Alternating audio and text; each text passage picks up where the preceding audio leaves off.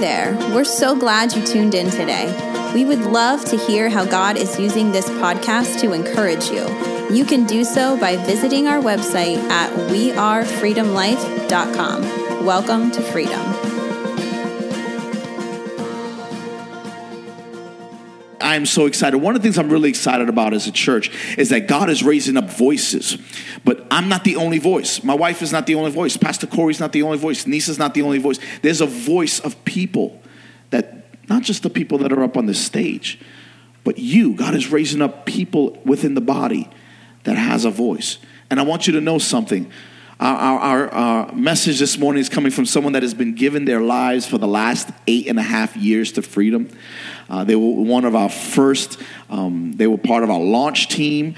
Uh, Shane and Sammy have been a part of very important part of our church from the beginning, from the outset, from jump. They met in our home as well when we were meeting in our home for a few months before we launched Freedom, and they were there from the beginning. And God has been doing some amazing things, especially in Sammy's life, particularly here for this morning. She, God gave her a word, and she came to me. She said, Pastor Tony, God gave me a word, and, and it's something very big. And I've been telling her, I want you to come speak. In fact, I told her weeks ago, start to prepare.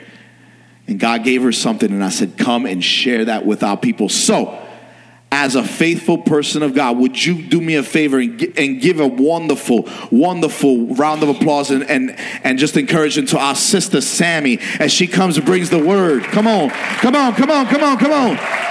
Sammy Stray, everybody. All right. Love you, Love you too. Thank you. All right, I'm going to go ahead and address the elephant in the room. And yes, I have the Little Mermaid on my laptop. um, and I thought I, maybe I should take it off, but that really wouldn't be true to myself. Uh, I love the Little Mermaid, and my students love that I Miss Sammy has the Little Mermaid on her laptop, so it's staying. So there it is.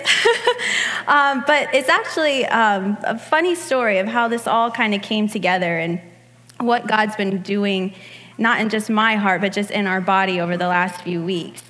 And a few months ago, well, maybe a month and a half ago, Pastor Tony came and, as he said, he asked if I would consider preparing a message for Sunday morning. And as I'm always up for a challenge, I've never done it before, but I said, sure, I'd, I'd really love to do that. He's really good at just kind of gradually stretching me out of what just makes me comfortable. First, it was the announcements, and then it was corporate prayer, and now it's the sermon. Uh, so I said yes, and I went home and I asked the Holy Spirit, what is it that you have on your heart for these people? And I trusted him with the timing that it would all just work out for whatever it was that he wanted to speak, that it, he would speak it through me. And so I came up with this entire other message than what I'm preaching this morning. Um, and maybe at some point that'll come of use in the future, but it had like a title and illustrations and bullet points, and it was organized and it was finished. I thought, all right, we're good. So when, when Pastor Tony says I'm ready, I'm good. I got this. And then about two weeks ago or so, right before I was getting ready to go into surgery, I got up in the morning. I like to get up before, right, pretty much right after I put my oldest one on the bus. Sometimes I have like an hour to myself in prayer. And I just went to sit on the couch and spend my time with Jesus like I do in the morning. And um, immediately as I sat down, I hadn't even started to pray yet, I had a vision. And I'm a dreamer. God speaks to me in my dreams, but it's, it's really rare that I have a vision when I'm awake. So this was pretty special. And I saw myself standing in the middle of a battlefield. And on that battlefield, I was surrounded by an army. Only it wasn't an army that was against me, it was an army that was for me. And I could recognize the faces of people that had been specifically and divinely placed in my life through all different phases of my life who've been fighting my battles for me. And they were wielding swords and they were like armed and at the ready to defend me and to be on the offense for me.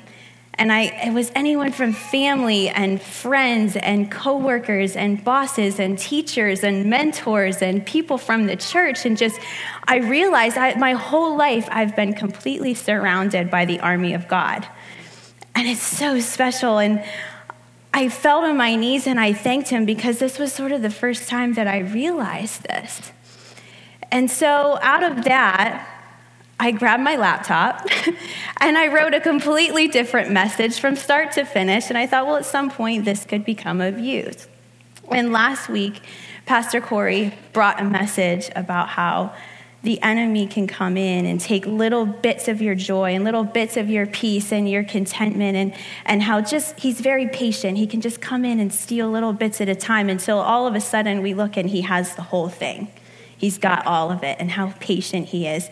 And about three quarters of the way through pastor corey's message which by the way if you didn't hear it go back through the facebook archives find it on the podcast and listen to it because the way that these are coming together it was like two pieces of a puzzle just coming together that I had no idea what he was going to be preaching on last week. And it just, three quarters of the way through his message, I heard the Holy Spirit say, Sammy, I gave him part one of the message and I gave you part two. And so that's when I made my way up to Pastor Tony and Pastor Alicia and said, uh, Guess what? I guess I'm preaching next week. So, of course, they gave me permission, and it was so gracious of them to do that. But it just all worked out for that. I had surgery almost two weeks ago, a little less than two weeks ago. And so I had all the excuses to say, no, I'm not ready for this. I don't need to do this. I'm still recovering. But you know what? Um, I feel fantastic. and uh, I went to my surgeon this week, and he just kind of checked over my incisions and he took the band aids off and he went, Sammy, I've never seen anybody heal this fast. And I said, Well, that makes sense. Because God's got something He wanted to do this weekend. So I, I feel perfectly fine. Don't worry about me. I, I, really feel like I could run a mile. I'm, I'm not going to. But um, I'm, feeling, I'm feeling good, and I'm so ready to do this this morning. But the message title this morning is called Surrounded. And usually, when people hear the term surrounded in a spiritual sense, they automatically think of their enemy. Oh, I'm surrounded by my enemy. Yes, you are. However, that's not the first line that we encounter when you're surrounded. In fact, there's a lot of armies that the enemy needs to come through to get to you first. And because I'm using a reference to The Hobbit, The Battle of the Five Armies, which is one of my favorite movie series, at the end of this, at the end of this service, I'm, I have thought of five armies total, four of which the enemy would have to get through to get to you. And that is the Father and the Son and the Holy Spirit and the army of God. And it's after those things that the enemy, yes, he is surrounding us, but all of those other armies come before him that are surrounding you. And so, first, I want to talk about the Father. And I think that there's a lot of misconceptions about the Father. I think that some people think that he's cold and distant and so far separated from us, and that he's just waiting for us to mess up. And that when we mess up, he's just going to strike us with a lightning bolt or he's going to send us some kind of a punishment. And that's not the nature of our Father. And then I've heard other people say that, well, you know what, God's really busy and he's got the matters of all of the world. Why does he care about what's going on in my life? And that's not the nature of the Father. And we see that in Scripture over and over and over again that God fights our battles for us, big and small. And so I'm going to read to you a story from Second Chronicles chapter 20. But before I get there, I want to tell you a little bit about Jehoshaphat. King Jehoshaphat was ruler in Israel sometime after David. And, um, and this is what's so special about this story. I'm going to read to you um, a little bit before we get to that text from Second Chronicles chapter 17, verse 3 through 4. And now the Lord was with Jehoshaphat because he walked in the former ways of his father David he did not seek the Baals or false gods, but sought the God of his father and walked in his commandments. You see, Jehoshaphat had built relationship with the Father. He knew the nature and the character of the Father. And so when it came time that there were three enemy nations that surrounded the nation of Israel to take territory that was already theirs, Jehoshaphat had already built that relationship with the Father and he knew what to do. So I'll give you just a second, if you have your Bibles, to flip to Second Chronicles chapter 20. And it's a bit of a text. It's going to take me a hot minute to read it, but I'm going to read the whole thing because it's just so good. And I'll take little pauses in between just to tell you what's so amazing about it. But here we go. Sometime later, the armies of Moab and Ammon, together with the Meunites, went to war against Jehoshaphat. Messengers told Jehoshaphat, A large army from Edom, east of the Dead Sea, has invaded our country. They have already reached En Gedi. Jehoshaphat was afraid, so he asked the Lord what to do. And he told the people of Judah, Go without eating to show their sorrow. And they immediately left for Jerusalem to ask for the Lord's help. After everyone from Judah and Jerusalem had come together at the Lord's temple, Jehoshaphat stood in the front of the new courtyard and prayed. And this is what I love You, Lord, are the God our ancestors worshiped. And from heaven you rule every nation in the world. You are so powerful that no one can defeat you. Our God, you forced out the nations who lived in this land before your people Israel came here, and you gave it to the descendants of your friend Abraham forever. Our ancestors lived in this land and built a temple to honor you. They believe that whenever this land is struck by war or disease or famine, your people can pray to you at the temple, and you will hear their prayer and save them. You can see that the armies of Ammon and Moab and Edom are attacking us. Those are the nations you would not let our ancestors invade on their way from Egypt. So these nations were not destroyed. And now they're coming back to take the land you gave us. Aren't you going to punish them? We won't stand a chance when this army attacks. We don't know what to do. We are begging for your help. I'm going to pause there because I love his prayer and I love his worship. He started out talking to God by like showing him a list and saying, Look at all these things that you've done before. Look at how good you've been to us. You've rescued us so many times. You are so amazing, God. But then he gets kind of raw. And the first time I read it, I thought, oh, that's rude. And when he says, you know, you think we're going to scare God away, aren't you going to punish them? And, and I think we get timid in our prayers, like, oh, Lord, won't you please come to my rescue? But if you don't have time, that's okay, I understand. No, Jehoshaphat was so bold in his prayer because he had already built relationship with the father and he knew his character and he knew he wasn't going to scare him away and he knew that he wasn't going to anger the father by, by being real and being honest so he said aren't you going to do something lord we're kind of surrounded here and then what i love is the next part. While every man, woman, and child of Judah was standing there at the temple, the Lord's Spirit suddenly spoke to Jahaziel, a Levite from the Asaph clan. Then Jahaziel said, Your Majesty and everyone from Judah and Jerusalem, the Lord says that you don't need to be afraid or let this powerful army discourage you. God will fight on your side.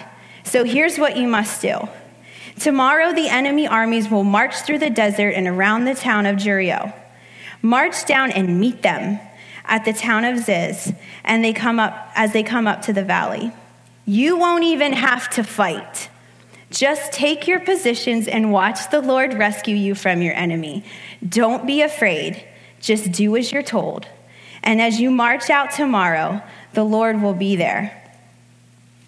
Jehoshaphat bowed low to the ground, and everyone worshiped the Lord. And then some Levites from the Kohath and Korah clans stood up and shouted praises to the Lord God of Israel. Here's what God said God said, just show up. All you got to do, don't be afraid. Just show up. Get into position. He didn't say, as Pastor Corey said, go hide in a corner and I'll take care of it. Don't worry, kid, I got it. He still had it, but he still wanted them to show up. See, there's mornings where you don't feel like coming in here and you don't feel like praying and you don't feel like worshiping. But God says, I've already done it. I'm going to fight your battle for you. Just show up. Just get into position and I got it. Yeah. It's so cool. And so here's what happens next. Early the next morning, as everyone got ready to leave for the desert near Tekoa, Jehoshaphat stood up and he said, Listen, my friends, if we trust the Lord God and believe what these prophets have told us, the Lord will help us and we will be successful. And then he explained his plan and appointed men to march in front of the army and praise the Lord for his holy power by singing, Praise the Lord, his love never ends. How many times have we heard Pastor Alicia say in worship when they send the worshipers to the front of the army? Because the Israelites didn't know what God was going to do, they just knew he was true to his word. And so their first initial gut reaction and response was, well, we should worship. We, he says we just have to show up and we just we got to march out. We just got to get into position but let's worship because we know the goodness of god and we know the faithfulness of god. So we should we just worship him. That's what we're going to do. And so they sent their worshipers to the front of the army and they, that's who led them out to this battle from these three nations that were coming up against them. And here's what happens next. As soon as they began singing the Lord confused the enemy camp so that the Ammonite and Moabite troops attacked and completely destroyed those from Edom. And then they turned against each other and fought until the entire camp was wiped out. that just cracks me up. When Judah's army reached the tower that overlooked the desert, they saw that every soldier in the enemy's army was lying dead on the ground. And so Jehoshaphat and his troops went into the camp to carry away everything of value. I think that's so amazing. And uh, I've, I've been chewing on this scripture pretty much the whole week, just reading this chapter over and over and over again. And I thought, what confused them? Obviously, the power of God. But what specifically confused them? And I thought, what was their worship? Because think of it in terms of your own life. And I, am a visual person, so I, I kind of imagine it like the demons are having a conversation about what it's like when you come to church here on a Sunday. and they're like, listen, I've been speaking lies to her all week, and I've been throwing stuff at her all week, and I've been messing with stuff in her life and in her relationships. And and I've been like throwing everything I've got, every every arrow I've had uh, in my quiver, I have thrown at her. And then the one next to him is like, Yeah, well, you didn't do enough. Because obviously she's still here, and look at her. She's, she marched out and she got in position and she's worshiping. And then that one looks at the other one is like, Yeah, well, he came too. And you were supposed to throw all of your arrows at him, and he's here. And they're fighting back and forth, and pretty soon they kill each other. And they're all wiped out. That's what, that's what God does. And that's how we use our worship as warfare. That's what worship is. And it's not, I heard this spoken a few weeks ago and it convicted my heart that worship isn't just a genre of music, it's a position of the heart. And we use worship music, yes, as a weapon, and sometimes just putting worship music on in my car can completely bring me up out of something, but that's not where it stops. Worship is laying on your bathroom floor when you feel like you can't get up and do a single other thing, but saying, Oh God, you're so good. And I know you see my pain, but you just keep worshiping. And that's exactly what Jehoshaphat did. And that's exactly what this army did. It confused the enemy and wiped them out. Amen. Isn't that awesome? Yeah. And so the next I want to talk about is the Son. And I could talk about Jesus all day. He's like my best friend. I spent most of um, probably my childhood up through my teenage years really learning a lot about the Father. But then most of my 20s, it was just all Jesus, just building a relationship with Jesus, talking with him every day. And Jesus, yes, was sent to be the sacrifice, the ultimate sacrifice and payment for our sin. But I believe he was also sent here and came willingly so that he could teach us the practical ways to fight this enemy because he faced the enemy right right after in Matthew chapter 4 when he gets baptized by John the Baptist and then before he goes and does anything really in his ministry he goes into the wilderness and he's tempted by Satan for 40 days and 40 nights. And Satan just it's Matthew chapter 4 if you want to look it up I'm not going to read the whole thing but Satan hurls everything at him, every temptation, every lie. And Jesus fires back with the word of God every time. every arrow. And you know what's funny? Not funny, but just for the sake of the word, the enemy knows the word of God too.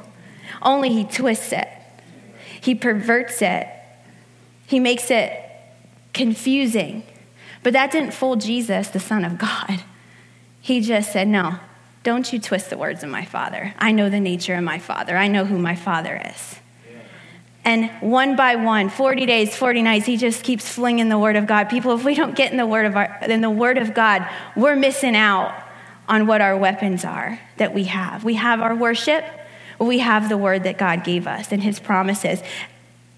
And when it comes to our enemy, every time we use the word of God against him, it reminds him that he is running on borrowed time because he knows that the word of God, so far, every prophecy that has, has come to, about Jesus, our Messiah, most of them have already been fulfilled to the T. And so the ones that remain, like we talked about in Revelation a few weeks ago, those ones are coming. And Satan knows those scriptures. He knows them well. I'm sure he studied them day and night, and he's doing everything in his power to keep it from happening. That's why he constantly goes up against the nation of Israel. That's why he did everything he could to kill Jesus, to stop the word of God from happening. So when we fling a scripture at him, we're just stinging his heart, reminding him, You're on borrowed time. Your time is running out every single second. And he hates that. Next, I want to talk about the Holy Spirit. And I'll be honest, the Holy Spirit has always been such a mystery to me. And throughout my life, I've learned little bits at a time. I learned about the gifts, and then I had to figure out what mine were. and then you learn about the anointing. When I married my husband, he, he said the word anointing. I'm like, what's that? And I talked to my mother in law, what, what is that? Well, then I learned what the anointing is, but I've still been trying to figure out the Holy Spirit. And just as of the last couple of months, I've been doing a lot of study about how leaning into the Holy Spirit is like an everyday thing. And He cares about those everyday battles, big or small. And um, leaning into the Holy Spirit and allowing Him, like literally stepping back I, again, visual person, I just picture stepping out of that situation and leaning back and surrendering what I would in my flesh like to do and what I would like to react to and what I would like to say and saying, no, no, no. and like leaning back. Okay, Holy Spirit, you do it. You do it. And I've, I've heard, I've been listening to these messages about amazing things that God has done when people step back and lean into the Holy Spirit and start interceding. They don't start throwing things and being wild and crazy, but inter- interceding in their spirit for the situation, for the atmosphere. Have you ever walked into a room and it's just, there's darkness? You can feel it. There's tension, there's conflict. That's what the Holy Spirit's there for. You can completely change the atmosphere when you walk in. When you know the Holy Spirit's with you, you can completely change it. Yeah. And so I'm going to read to you um, a scripture from Romans chapter 8, verses 11 through 14. And if the spirit of him who raised Jesus from the dead is living in you, he who raised Christ Jesus from the dead will also give life to your mortal bodies because of his spirit who lives in you. Therefore, brothers and sisters, we have an obligation, but it is not to the flesh but to live according to the Spirit. For if you live according to the flesh, you will die. But if you live by the Spirit, you will live. And see, dying to our flesh means living to the Spirit. And when you react out of your flesh, that's usually when we say the things that we wish we could take back, that do absolutely no good but cause more disruption and more turmoil in your life. But when we step back, we say, okay, Holy Spirit, even if you need to take a minute, how, what do you want to say here? What do you want to do? Maybe you don't want me to say a thing. Maybe you don't want me to do a thing, but maybe you're going to do something in that person's life or in that in this situation. You're going to do something. You're going to start to work on the hearts of the people. You're going to start to change this atmosphere. You're going to de-escalate the room, right? That's how we die to our flesh and live by the Spirit, not by reacting, but by leaning in. And um, I have a few examples. Um, my little girl, Lacey's over there, and I told her, I said, Can, can I have permission to tell this story? Because I, as I've been learning how to practice this, like every day, like showing, I'm a, I'm a dance teacher, and I pretty much dance every day. And like any other thing that you're trying to do, you need to practice it every day, every day. And I thought, well, I'm going to teach my kids how to do this because this is probably the single most important thing that I can teach them in their spiritual walk. Because one day, they're not going to need to depend on me as much, but they're always going to have to depend on the Holy Spirit every day of their life. And so I've been teaching Lacey and even little Reese, she's only four, Lacey's almost nine.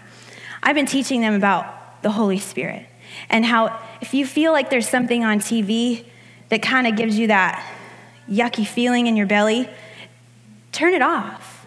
I even had a show on that I was kind of okay with. And Lacey was like, Mommy, I don't think this is appropriate. and at first I was like, Oh, come on. And, and then I thought, wait, wait, wait, I'm trying to teach her how to practice leaning into the Holy Spirit. Yes, you're right, we're turning it off. And I was so proud of her for that because that's what I want. I want her to know that when she walks into someone's house or a store or a situation in her, in her whether it's childhood or teenagerhood or adulthood, that the Holy Spirit's like, no, no, no, I don't want to go in there. I need her to know to listen to that, especially when I'm not there. I need her to know that when she's in her 20s and there's a relationship that's not right, that there's something not good, even though they might be saying all the right things. But if that's not if the Holy Spirit doesn't like it and it's gripping on her belly, I need my daughters to know that that's not right. That's not it. And so, so we're just, we'll just start small though. Start small. So, um, this, she's like, she's like this fiery little girl. I don't know if you, if you haven't met my daughter, she's a world changer for sure, but she's just full of spirit and full of fire and she's just energy all the time, ever since she was born. And so, because of her personality, she really doesn't have time for multiple choice tests. and, um, and I completely agree. I think that multiple choice tests are not of God. We gotta, we gotta rip them out of our school system. They're awful. I never was a great test taker, so I like commiserate with her because I know they're really difficult, but she just wants to rush, rush through. And um, so this year we've been trying to teach her and teach her slow down, take your time, try not to get distracted, just really focus. And so one night, and, and these tests were kind of giving her, like, she, she didn't know how to word it, but she said, like, oh, it's making my belly hurt. He said, well, that's, that's like anxiety. That's what that is. It's like when it's kind of ripping in your belly. And she's like, yeah, that's what it is. And I said to her at bedtime the night before her test, I said, you know what, Lacey? God really cares about your test. He really wants you to do a good job. And you know what? That's why He gave us the Holy Spirit because the Holy Spirit can go with you. And he's gonna, he's gonna be right there when you take your test. And, and I said, just ask him, take a minute before you even put pen, pencil to the paper and ask the Holy Spirit to come into the room and, and to help you do this. And she said, okay, mommy. And so the following night at, at bedtime, this is usually when our spiritual talks happen, right, Lace? I'm tucking her in, and she said, Mommy, guess what? I said, What? She's like, when I took my test today, I asked the Holy Spirit to come into the room and help me take my test. I said, Oh, yeah? And she's like, Yeah, and guess what? He came in. And, and she's like, She's like, I could feel him. I thought, oh, it still it gives me goosebumps that my daughter can feel the Holy Spirit. It's so cool. And, she, and then she said this. She said, I felt like I was at the center of the universe.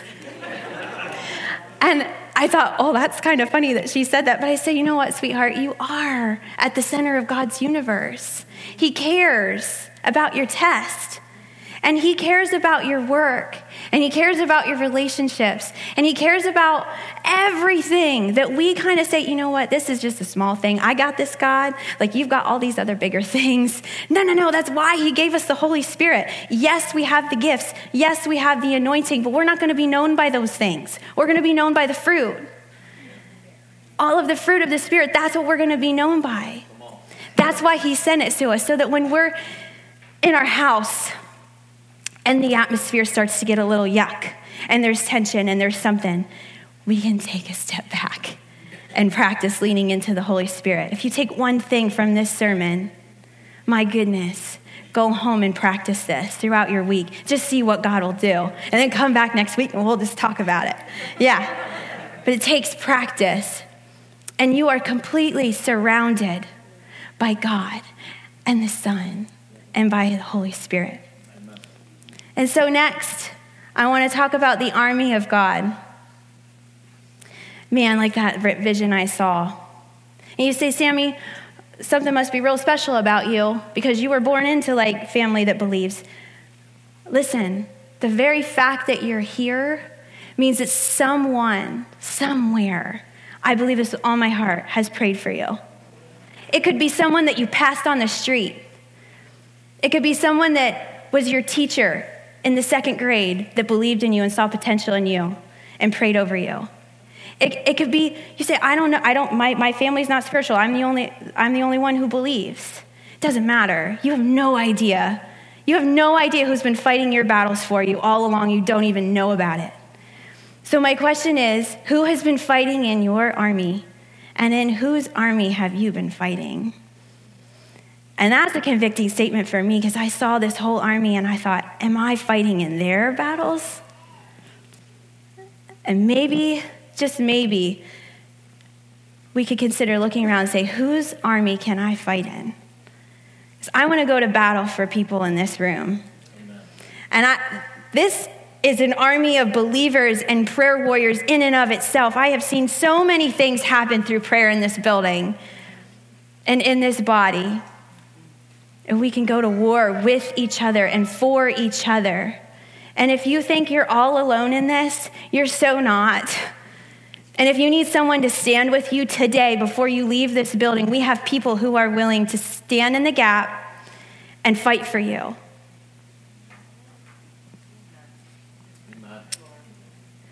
I'm going to read, um, before I go into um, a little clip that I want to play from one of my favorite movies. I'm going to read to you um, Revelation chapter 12, verse 10. Then I heard a loud voice in heaven say, Now have come the salvation and the power and the kingdom of our God and the authority of his Messiah. For the accuser of our brothers and sisters, who accuses them before our God day and night, has been hurled down.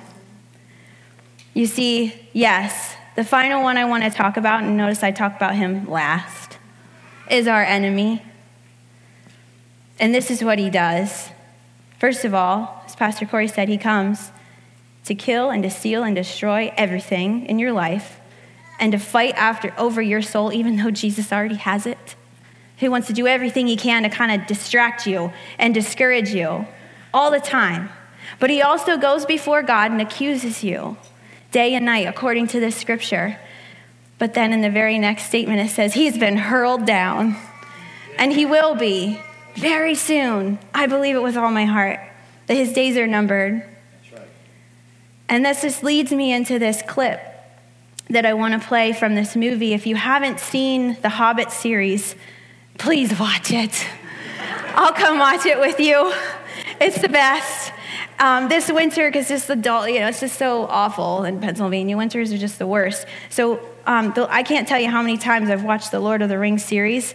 And we decided, well, let's just go through all of them. We'll just start from the beginning, work our way all the way through. Then we'll do The Hobbit. Like, and like every Friday night and Saturday night, kind of, we'll just watch like 30 minutes or 45 minutes. It, it's long movies, people. And we watch the extended versions, so it's even longer. But we're like, yeah, we're, we're to have our kids, who most people like, your kids are too young to watch those movies, but they're awesome. And they're not afraid. I've taught even my little four year old when she sees the goblins and the ookie creatures come on the screen, she's like, ah, they're silly, mommy. Like, yeah, I know they are. You don't need to be afraid of those. So, um, if you haven't seen the movie, I'll give you kind of a precursor to this clip. In The Hobbit, there's a group of dwarves that take along a hobbit. If you don't know what a hobbit is, it's a short little person with big feet. And um, they go on a quest and they, go, and they go to the Lonely Mountain. And the Lonely Mountain is a place that used to be the home, the territory of the dwarves. It was where they lived, it was where they worked, and they had many, many riches piles and piles and piles of gold. And at some point, a dragon by the name of Smog, or Smaug, depending how you pronounce it, comes in and takes over their territory. But in the meantime, right next to that mountain is a town full of people, humans like you and me. And he completely terrorizes the town and wipes them out with fire. And in this clip, you're going to see there's a man. And that man's grandfather, at the time when Smaug o- took over, this grandfather had just a handful of arrows, arrows that were specifically designed to pierce the skin of the dragon, because not just anything can pierce his, his scales are too thick. You can't just shoot any arrow at him. But he had these specifically made arrows, and not very many of them. But during this battle, he's, he's pulling back, and each one misses, one after another. And the people are mocking him because he, has, he wasn't able to, to get the dragon. But the last one that he fired, that he could find, this grandfather of this man you're going to see, he, he aims it at this dragon, and it removes a scale from his chest right by his heart. It didn't pierce him, but it removed the scale. And so, a couple generations later, we get to this man, and this man is mocked because his grandfather wasn't able to slay the dragon. And he says, Yeah, but he removed one of his scales. And so, I'm going to go ahead and um, play this clip. Take a, take a watch. I, we watched that a couple weeks ago, and I told Shane, I was like, I have to put that in my sermon because it, it makes every hair in my body stand up. Because that's what our Savior does. And throughout the last couple of weeks since I've watched that, when I feel the enemy accusing me about my past or about even something in my present and hurling insults and lies in my direction, I've been picturing my Savior saying, Look at me. Don't look at him. Look at me. And his arrow just resting on my shoulder. Getting ready to penetrate the very spot that that army of God removed the scale, right? In prayer Generations have come before you, whether you know it or not, and they've been waging wars that you didn't even know were happening so that your battle could be won. But it's not won on your own, it's won by the Father and the Son and the Holy Spirit and the army of God that are surrounding you. And yes, your enemy is there and he is accusing you day and night, but the scripture already tells us what's happening to him and what's going to happen to him. So, can I pray over you? Can you stand? Because we're going to invite you our worship team's up here, and they're, they're ready to go to war for you. And our prayer partners can come up, and they're ready to go to war for you.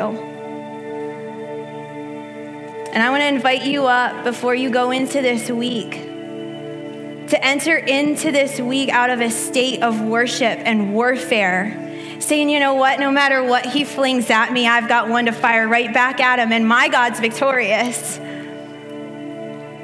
So, Father God,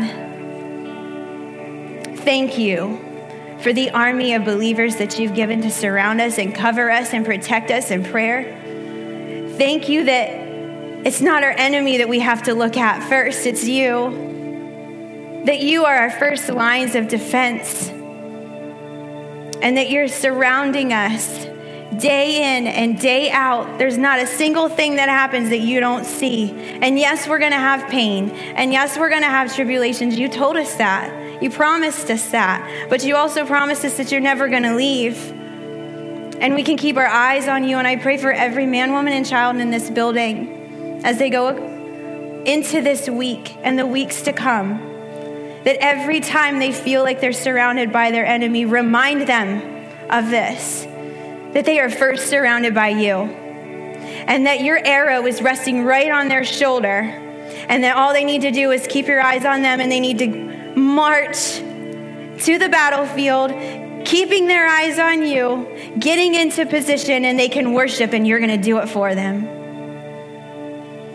I pray this in your mighty name, Jesus, that this would stick and seal into everyone's heart.